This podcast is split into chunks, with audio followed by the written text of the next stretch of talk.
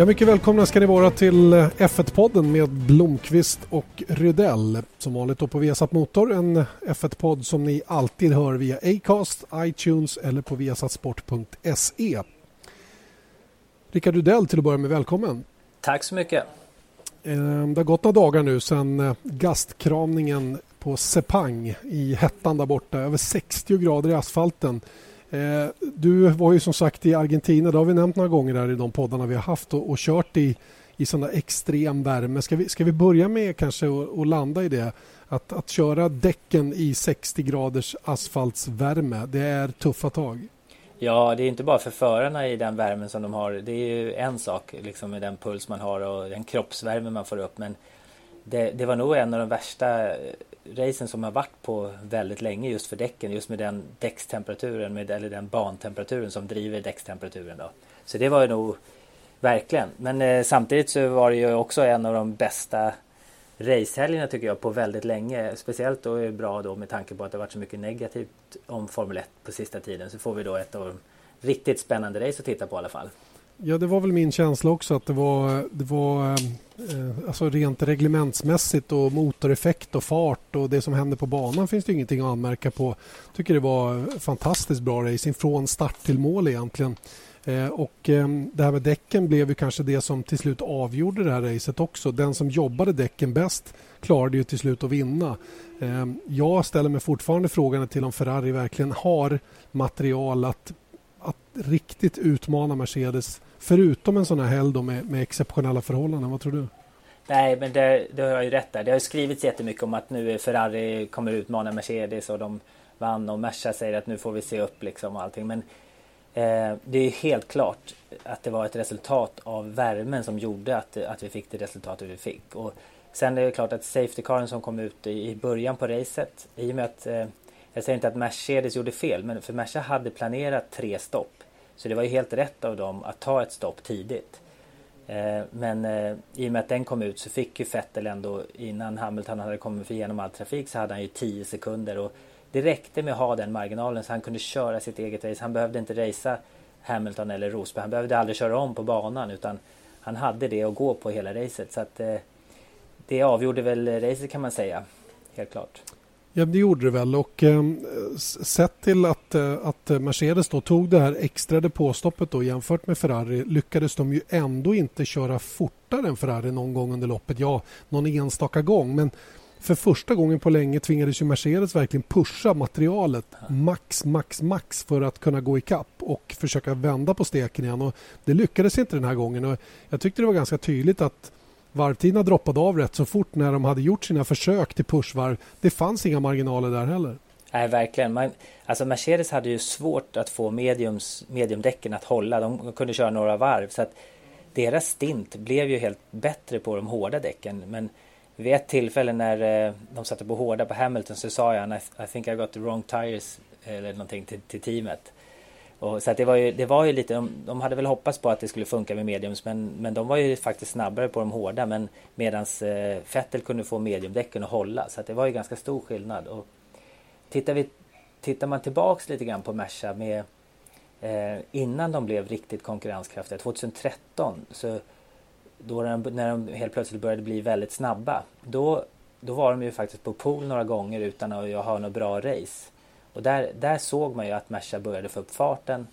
Och det visar ju ganska tydligt när man kan sätta ett snabbt kvalvarv men, in, men man får inte däcken hålla i racet. Då är man då driver man, alltså man jobbar däcken väldigt bra för man får ut det mesta ur däcken och kan sätta ett snabbt kvalvarv men man får inte däcken att hålla ett helt race.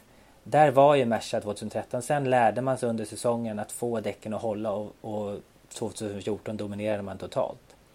Nu, nu visar ju faktiskt det här tycker jag, det här racet lite grann vad, att det är Merca är ju fortfarande lite, har ju samma problem som de hade då. Men, men man har klarat av att liksom ta hand om däcken rätt bra, eh, eller väldigt bra, ända tills då bantemperaturen blir 62 grader. Och att man blir utmanade på fullt allvar som man blev den här gången. För tidigare, hela förra året känns det som, så skaffade de sig ett sånt enormt försprång utan att pusha däcken till gränsen så att säga. Så att ingen kunde hota dem och då behövde de aldrig åka i det där kritiska kritiska läget när man precis är på gränsen vad däcken klarar och precis när man går över för mycket ja, då börjar man att tappa varvet. Jag tycker man hamnar i det läget nu senast. Där. Ja, så är det speciellt då när Hamilton var ute Eh, efter Safety Car och får ligga och köra om massa bilar och tappade då 10 sekunder på Fettel Och där, när du ligger och, och kör om och får pressa då, då jobbar ju också däcken hårdare. Så att, nej, visst, de har inte varit i den situationen tidigare. Men samtidigt tycker jag att det är lite intressant då att se man hoppas ju att Ferrari kan lära sig någonting av det här. Varför, hur kan de när det är 62 grader i, i banan eh, köra då på mediumdäcken som är de mjukaste man hade där. Eh, varv efter varv och klara de varvtiderna. Det, det betyder kanske att de är lite för snälla på däcken när vi har normal bantemperatur. Så att det här borde ju nästan de ta med sig och det är jag säker på att de gör också. Och kanske då hitta inställningar på bilen. Eh, det kan även vara geometri som kanske måste ändras, rollcenterhöjder och annat för att liksom driva mer däckstemperatur normalt. För att, eftersom man nu hade klarat av den här temperaturen. Liksom. Du, du är inne på lite grann att de, de, eh, jag ska inte säga att de hade tur, men, men de lyckades hitta bilens sweet spot så att säga. Och det, att nå till den här sweet spoten gjorde de då mycket tack vare de yttre för, förutsättningarna. Ja exakt och det, man tycker att de eh, borde, aha, liksom, vad, vad var det som hände egentligen den här helgen? Vi, Helt plötsligt har vi däck som håller riktigt, riktigt bra i bantemperatur på 62 grader. Vad ska vi göra för att få, liksom, få ut mer hastighet och däck som håller sämre när bantemperaturen är 40 grader? Så att det där är ju någonting som de får ta med sig hemläxa liksom till, mm. till nästa race. För jag, jag, tror att vi kommer till Kina och så ser vi samma dominans av Mercedes som vi gjort tidigare. Självklart har Ferrari gått framåt och de är närmare och just nu tycker jag att Ferrari är såklart nummer två efter Mercedes. Och Red Bull har ju verkligen tappat initiativet i år och det såg vi redan lite grann på försäsongstesterna. Och Williams är man ju faktiskt också lite besviken på. Man hade förväntat sig lite mer därifrån. Ja, eh, sett till, till Williams prestation så lider de ju svårt av att ha en bil som inte fungerar när det är blött till att börja med. Det, var väl, det syntes väl med all önskvärd tydlighet i kvalet. Och, och så fick de ju då naturligtvis en startposition då som inte heller Eh, är sin, ja, som, som egentligen representerar farten som bilen har. Och det, det blir naturligtvis påverkan på, på racet. Och jag vet att var det inte Botta som sa det att det var det första, sämsta första varv han har gjort någon gång och halkade långt efter och fick slita sig tillbaka. Nu lyckades han ju ta sig förbi massa på slutet där och ändå bli femma i mål. Så det var väl ett, ett okej resultat för Williams får man väl ändå säga då, sett till förutsättningarna under, under kvalet då, som inte alls passade dem. Um, Hey, I'm Ryan Reynolds. Recently, I asked Mint Mobile's legal team if big wireless companies are allowed to raise prices due to inflation. They said yes. And then when I asked if raising prices technically violates those onerous two year contracts, they said, What the f are you talking about, you insane Hollywood ass? So to recap, we're cutting the price of Mint Unlimited from $30 a month to just $15 a month. Give it a try at mintmobile.com slash switch. $45 up front for three months plus taxes and fees. Promoting for new customers for limited time. Unlimited more than 40 gigabytes per month. Slows. Full terms at mintmobile.com. Eh, oh. han, han, gjorde en omkörning där, precis eh, Bottas i slutet på racet. Precis som Grosjean körde om Perez. Eh, och där var ju, gjorde ju massa helt rätt. Han hade insidan och höll, i, höll in ut i kurvan. Men när Grosjean skulle göra, Grosjean skulle göra på Perez, då var det inte riktigt samma sak. Eh, Force India-förarna tyckte att det var orättvis bedömning att de blev bestraffade där, bägge två faktiskt. För Hülkenberg fick en annan bestraffning när han puttade till, ja, eh, puttade till Kviat där ute i kurva 1 eller in i kurva 2. Eh, hur ja. ser du på de där två incidenterna? Var det, var det oförtjänade bestraffningar? Nej, alltså i Perez-incidenten där, där hade han kunnat gjort precis som Massa gjorde. Alltså han hade kunnat hållit åt sig lite grann Eh, och de hade klarat sig båda två. Det tycker jag, det tycker jag var en solklar. Hylkenberg däremot, där går det lite långsammare. Den var ju väl lite mer, kanske lite mer raceincident då. Men eh, jag förstår vad de menar. De, de tycker att vi ska, man ska inte vara för hård för då blir det ingen racing utan då, då är det ingen som vågar göra någonting. Och det där är ju en fin balansgång. Men eh, ganska ofta så kan man se vem det är som är drabbade, alltså den som drabbar en, eller som orsakar en incident och då, då är det klart att han ska ha en bestraffning. Och bägge två fick den här nya bestraffningen också. De tio sekunderna som man nu får i samband med depåstopp eller pålagt på tiden om man inte har något stopp kvar. En, eh, tycker jag, rimlig bestraffning för de här två incidenterna också. Ja absolut, det är det och då, då ser man ju att de också tappar av liksom, tappar eh, plats på banan och placeringar av det, helt klart. Ja, vi pratade inledningsvis om att säkerhetsbilen var en bidragande orsak till att racet blev som det blev. Och eh, orsaken till den säkerhetsbilen var givetvis då Marcus Erikssons avåkning in i, in i kurva 1. Eh, om det var på kurva 4 eller eh, varv 4 eller 5, det minns inte jag nu. Men, men, det var alldeles i början på loppet i alla fall. Och, eh, själva incidenten som sådan den är ju rätt så eh, lätt analyserad, eller hur? Det är inga, inga konstigheter, just själva grejen. Nej, det, är, alltså det är ett såklart misstag av Marcus såklart. Eh, sen, för, sen är det ju, går man in på varför. Och när man tittar på eh, hela helgen, hela hans helg så gör han ju otroligt grym helg tycker jag. Han har bra fart, han sätter tiderna när han ska ha dem i kvalet och det var kanske en av hans bästa racehelg förutom då misstaget i racet fram, fram tills dess. Och jag tror han har ju aldrig riktigt haft den chansen och det läget som han hade den här helgen. Han har aldrig varit så långt upp. Eh, till skillnad från eh, Australien då så startade han ju väldigt bra och hade verkligen chans på att ta en bra poängplats det här racet. Så självklart var han ju väldigt taggad och gjorde en grym inledning på racet.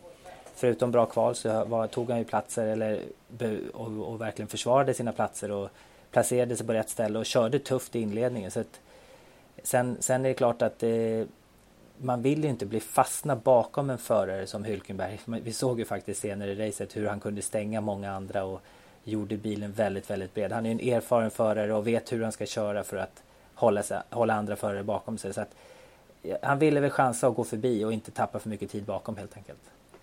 Eh, förklaringen som han själv har givit är ju att eh, han, han, visste ju sen GP2-tiden inte minst då att, att det går att köra om på yttern där. Eh, och han, han kände ju direkt att Hülkenberg var alldeles, alldeles för långsam och han skulle fastna där bakom. Och, och, Det kanske är så att man har de här varven i början att, att utnyttja däckens lite bättre kondition och, om man då dessutom kände att farten fanns där. Eh, det jag bara det jag har suttit och funderat på lite grann i efterhand i alla fall om det, om det var nödvändigt att vara så aggressiv i det tidiga läget av racet som det ändå var. Men det kanske det var.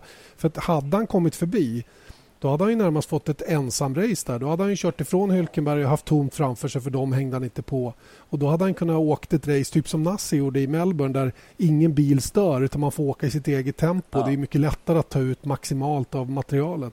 Så är det ju. Man säger att gränsen mellan Zero och Hero är ganska liten och det var det ju i det här fallet. Precis som du säger, hade han tagits förbi och ja, vad hade han slutat då? Han hade ju varit helt klart, ja, kanske sjua eller någonting som, som sämst kanske till och med. Ja, i, de, att, i de trakterna i alla fall. Ja, och då, eh, då hade han ju helt plötsligt varit en hjälte istället och nu fick han eh, åka hem utan poäng och jätte, jättejobbigt självklart att bryta racet på det sättet. Har du varit med om sån här grej själv att det har, varit, ja, det har sett bra ut och så goofar man på egen hand så att säga? Ja men det är klart att man har gjort det. har ju alla gjort och det är klart man testar och precis som jag sa det, han, han har ju aldrig varit i det här läget. Om man tänker på hela förra säsongen så har man inte ens varit i närheten av den här, det läget han hade den här helgen och han gjorde han gjorde bra FP1, han gjorde bra FP2 och sen kvalade han bra. Alltså, han var ju där hela tiden tidsmässigt, alla, alla passen faktiskt.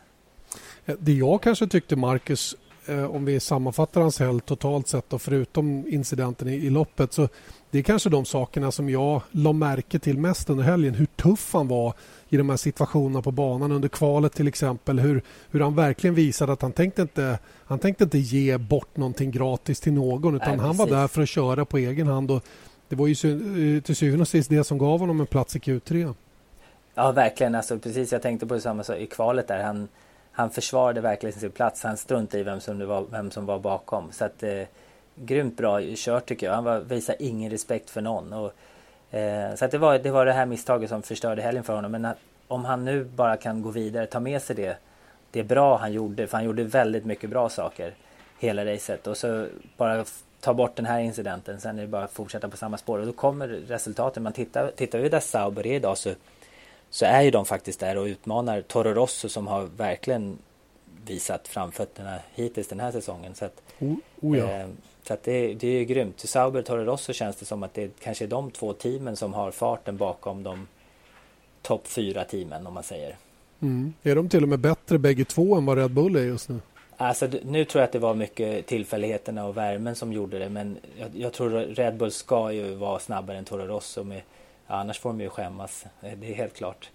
Eh, med team som har halva budgeten och är liksom systerteam. De ska ju inte kunna slå Red Bull men, men eh, det här racet var ju självklart Toro Rosso bättre än Red Bull. Men jag tror ändå vi har, vi har Merca, Ferrari, eh, Williams, Red Bull och sen så men sen är det ju nära. Sen är det väl Toro Rosso och Sauber som kanske är där.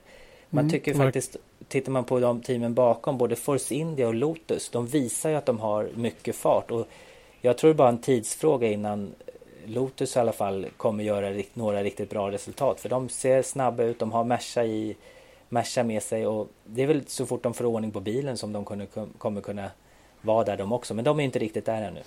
Nej, de är inte det. Och Romain Grosjean slutade alltså på elfte plats. Vi hade eh, Maldonado som tvingades bryta med trasiga bromsar. Och sen hade vi Perez och Hylkenberg som blev 13 och 14 med sina bestraffningar naturligtvis då som eh, offrar lite grann placeringar för deras del. De sista poängplatserna gick till Red Bull genom Kviat och Ricciardo. Apropå bromsar.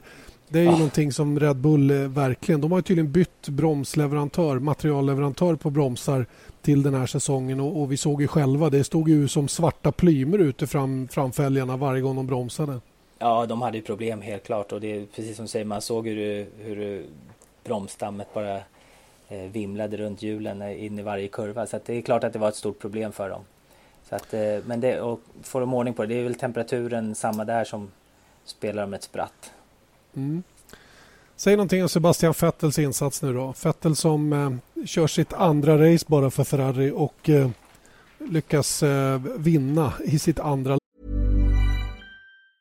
If you thought the only way to get a more defined jawline with natural looking results was through surgery, think again. Juvederm Volux XC is a non-surgical injectable gel filler that improves moderate to severe loss of jawline definition and can help you achieve natural looking results with little downtime. Even better, this improved definition lasts up to one year with optimal treatment. No maintenance required. Improve jawline definition for a smooth, sculpted look with Juvederm Volux XC. For important safety information and to find a licensed specialist, visit juvederm.com. That's J U V E D E R M.com. Not for people with severe allergic reactions, allergies to lidocaine, or the proteins used in Juvederm. Common side effects include injection site redness, swelling, pain, tenderness, firmness, lumps, bumps, bruising, discoloration, or itching. There's a risk of unintentional injection into a blood vessel, which can cause vision abnormalities, blindness, stroke, temporary scabs, or scarring. Talk to a licensed specialist specialist to find out if it's right for you. Ryan Reynolds here from Mint Mobile.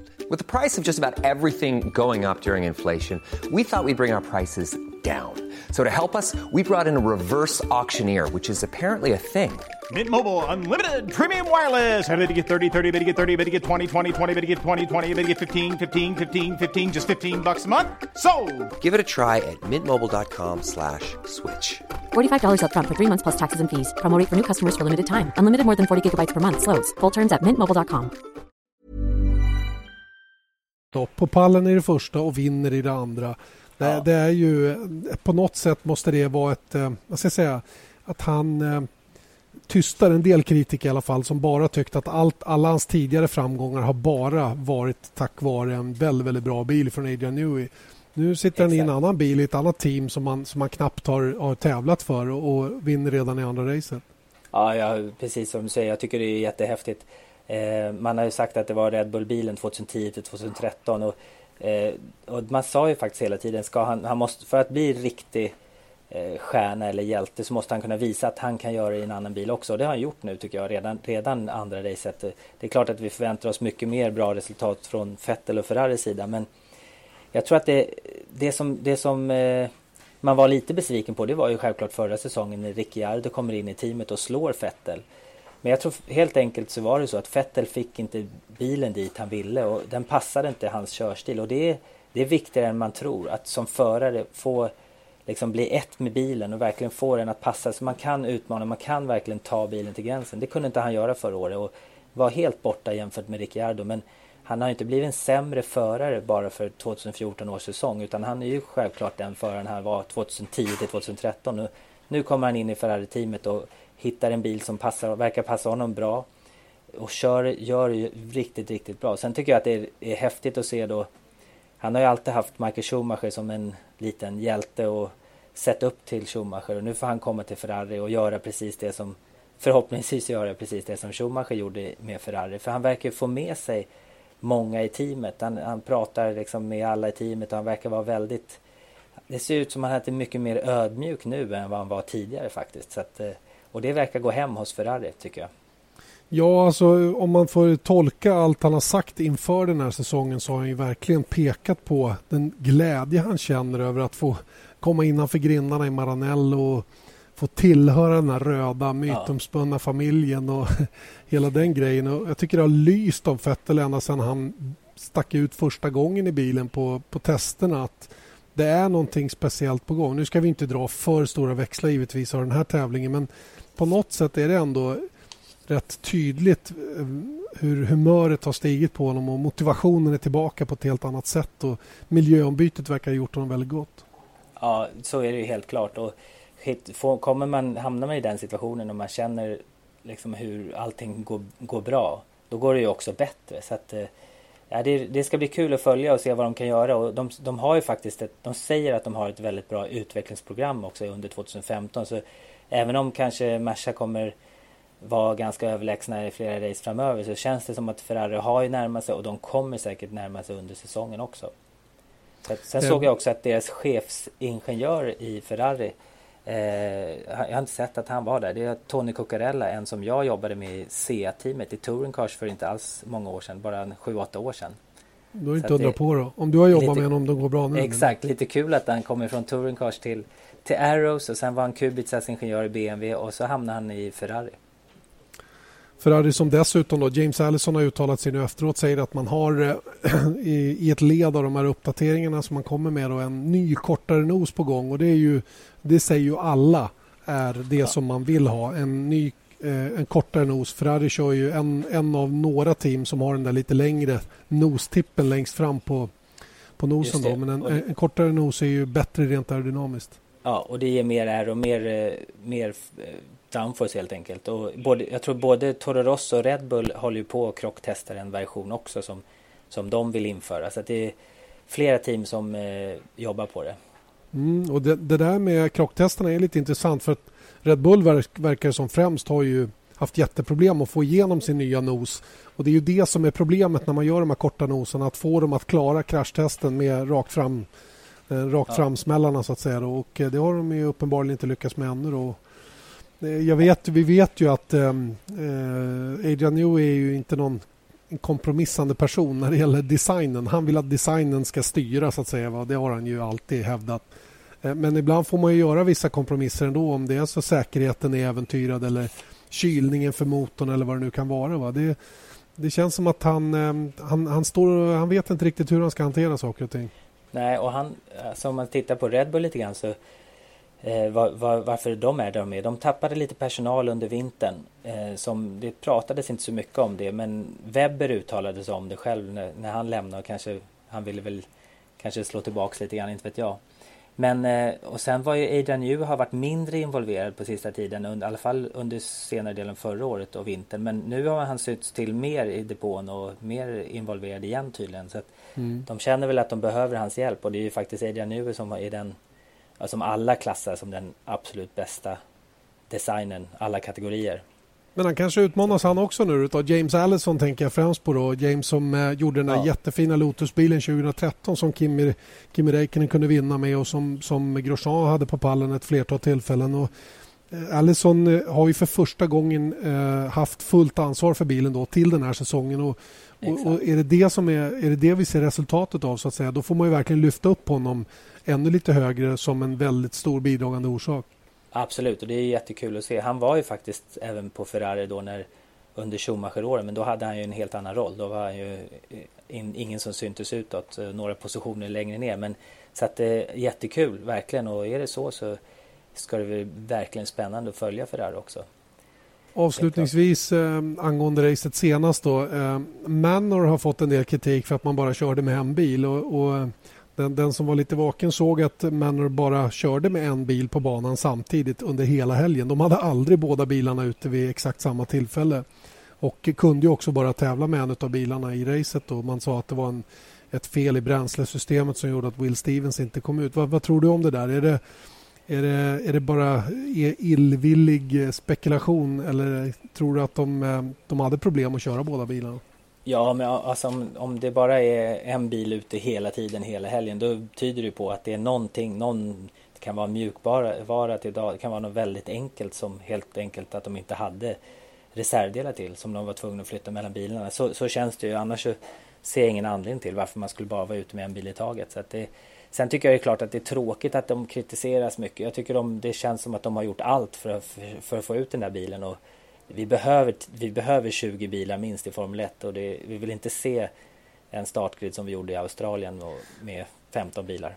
Nej, verkligen inte. Det de också har gjort allt för att eh, klara av det är ju att vara där för att få tillgång till de här pengarna. Det är ju de som ja. på något sätt är moroten och det är väl det de får kritik för. Att, att de på något sätt eh, kommer till Australien och har inga som helst planer på att tävla överhuvudtaget men ja. är, tv är tvungna att vara där så att säga. Då. Kommer till Malaysia, kan, kan köra med en bil i taget hela tiden och eh, Eh, får naturligtvis fortsatt kritik av till exempel eh, Bob Fernley då i, i Force India då, som fortsätter att ifrågasätta deras motiv. Eh, om det är rätt att jobba på det här sättet när alla andra får slita så för att ha två bilar på banan för att eh, ha till, rätt till de här pengarna. Jag tror att de gör allt de kan för att ha två bilar på banan men eh, kanske inte har riktigt varit där. Sen hörde jag en annan sak att det, det sades att Eccleston skulle betala mer pengar till småteamen för att rädda Formel 1 men, men sen fick jag reda på att det var bara ett första aprilskämt. Jaha. ja, det kan ju stämma. Ja. Det kan ju stämma definitivt.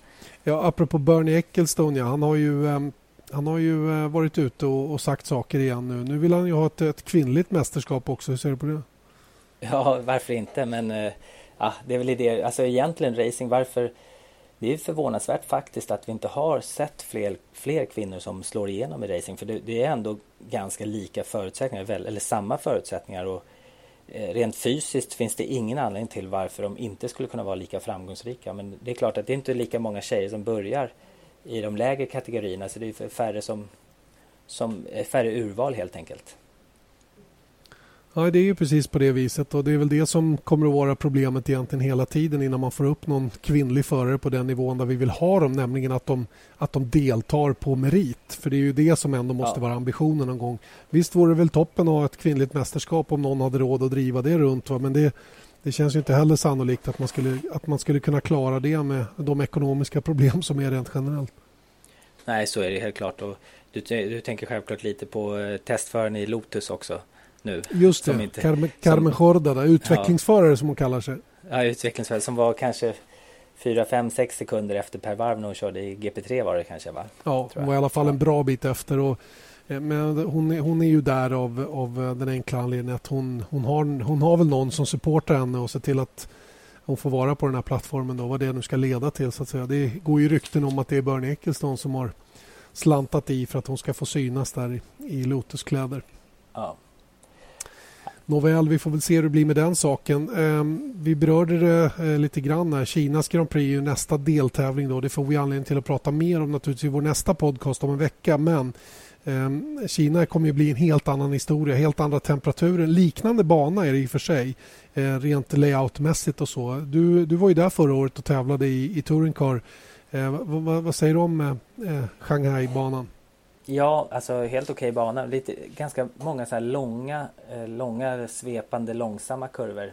Eh, och speciellt den som går ut på eh, den långa rakan på baksidan. Sen har man ju en grymt lång raksträcka. Så att DRS eh, lär ju funka riktigt bra på den rakan helt enkelt för omkörning. Absolut.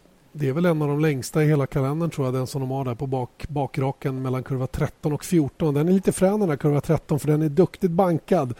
Och när ja. man kommer ur kurva 11 och 12 där så kan man verkligen ta fart genom den här svängen. Och tajmar man det där perfekt då får man ju tidigt upp toppfarten på den här rakan och då kan man ju faktiskt klara sig. Sen är det ju en bred, stor, fin inbromsningszon då när man kommer upp mot kurva 14 där. Det är, det är ett riktigt bra omkörningsställe. Ja, verkligen. Och utgångs, utgången just eh, på raksträckan är rätt speciell för det, det är svårt att hålla fullt, i alla fall i en touring car. Men en Formel 1-bil så jag antar jag med den downforcen de har så är det ju fullt genom det sista partiet ut på, på bakrakan. Det borde kunna vara så i alla fall.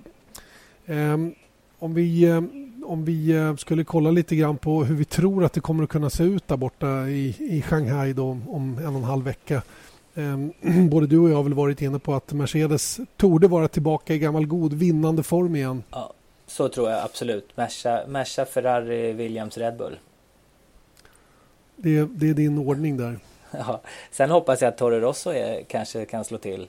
De, alltså, de har ju visat farten nu. Filip Nasser visade ju verkligen Australien där Mattias också, Marcus också gjorde riktigt bra ifrån sig. Sen eh, eh Marcus prestation ändå, måste man säga, ända till, den, till racet då var ju riktigt bra. Så att farten finns där. Och sen är ju, tycker jag, Toro Rosso de som kanske har överraskat mest i år faktiskt. Som har mm. verkligen varit snabba. Ja, ska vi prata lite om Max Verstappen? Den yngste poängplockaren nu då i Formel 1-historien med sina 17 år och 180 dagar som han var i söndags. Det, och det... Eh, plockade poäng. Såg lite skakig ut. Jag tror han var lite tagen faktiskt i början av racet. Där, men han, han höll ihop det och, och kom tillbaka väldigt starkt och gick i mål som sjua. Ja, alltså det han har gjort är helt, egentligen helt otroligt med den ringa ålder han har. Alltså att köra så moget som han gör både i Australien och här tycker jag är, är häftigt att se. Både han och eh, Carlos Sainz Junior som, som också gör ett grymt bra jobb. Så att Toro Rosso visar ju verkligen att man, att man kan göra ett bra jobb med extremt unga förare. Det är häftigt att se faktiskt.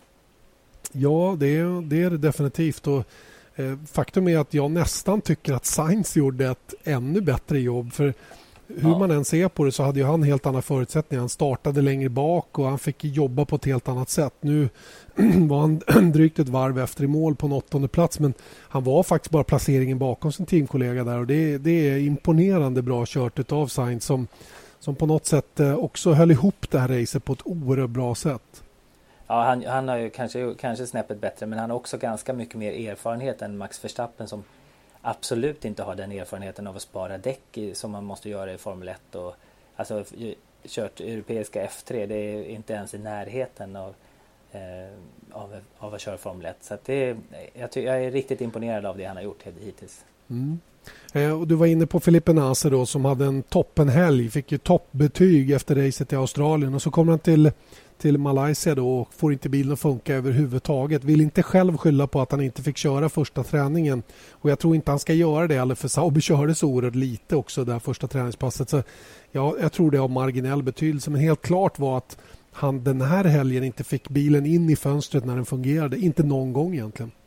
Nej, och det är, det är så lite grann. Bör, börjar helgen bra första träning, man känner att man gör någon ändring. Det är så små saker. Det, det kan handla om att man går lite åt lite fel håll på första träningen och så tappar man bort sig lite grann vad man är och vad man ska göra. Och, så det, det, är små marginaler. De har inte så mycket tid på sig. Man har, man har några ändringar. Man gör någon ändring mellan passen, man gör någon ändring under passet. Men det är inte så mycket justeringar som man hinner gå igenom. Och speciellt då när det är sådana här förhållanden så är det ganska lätt att tappa bort sig. Helt enkelt. Mm.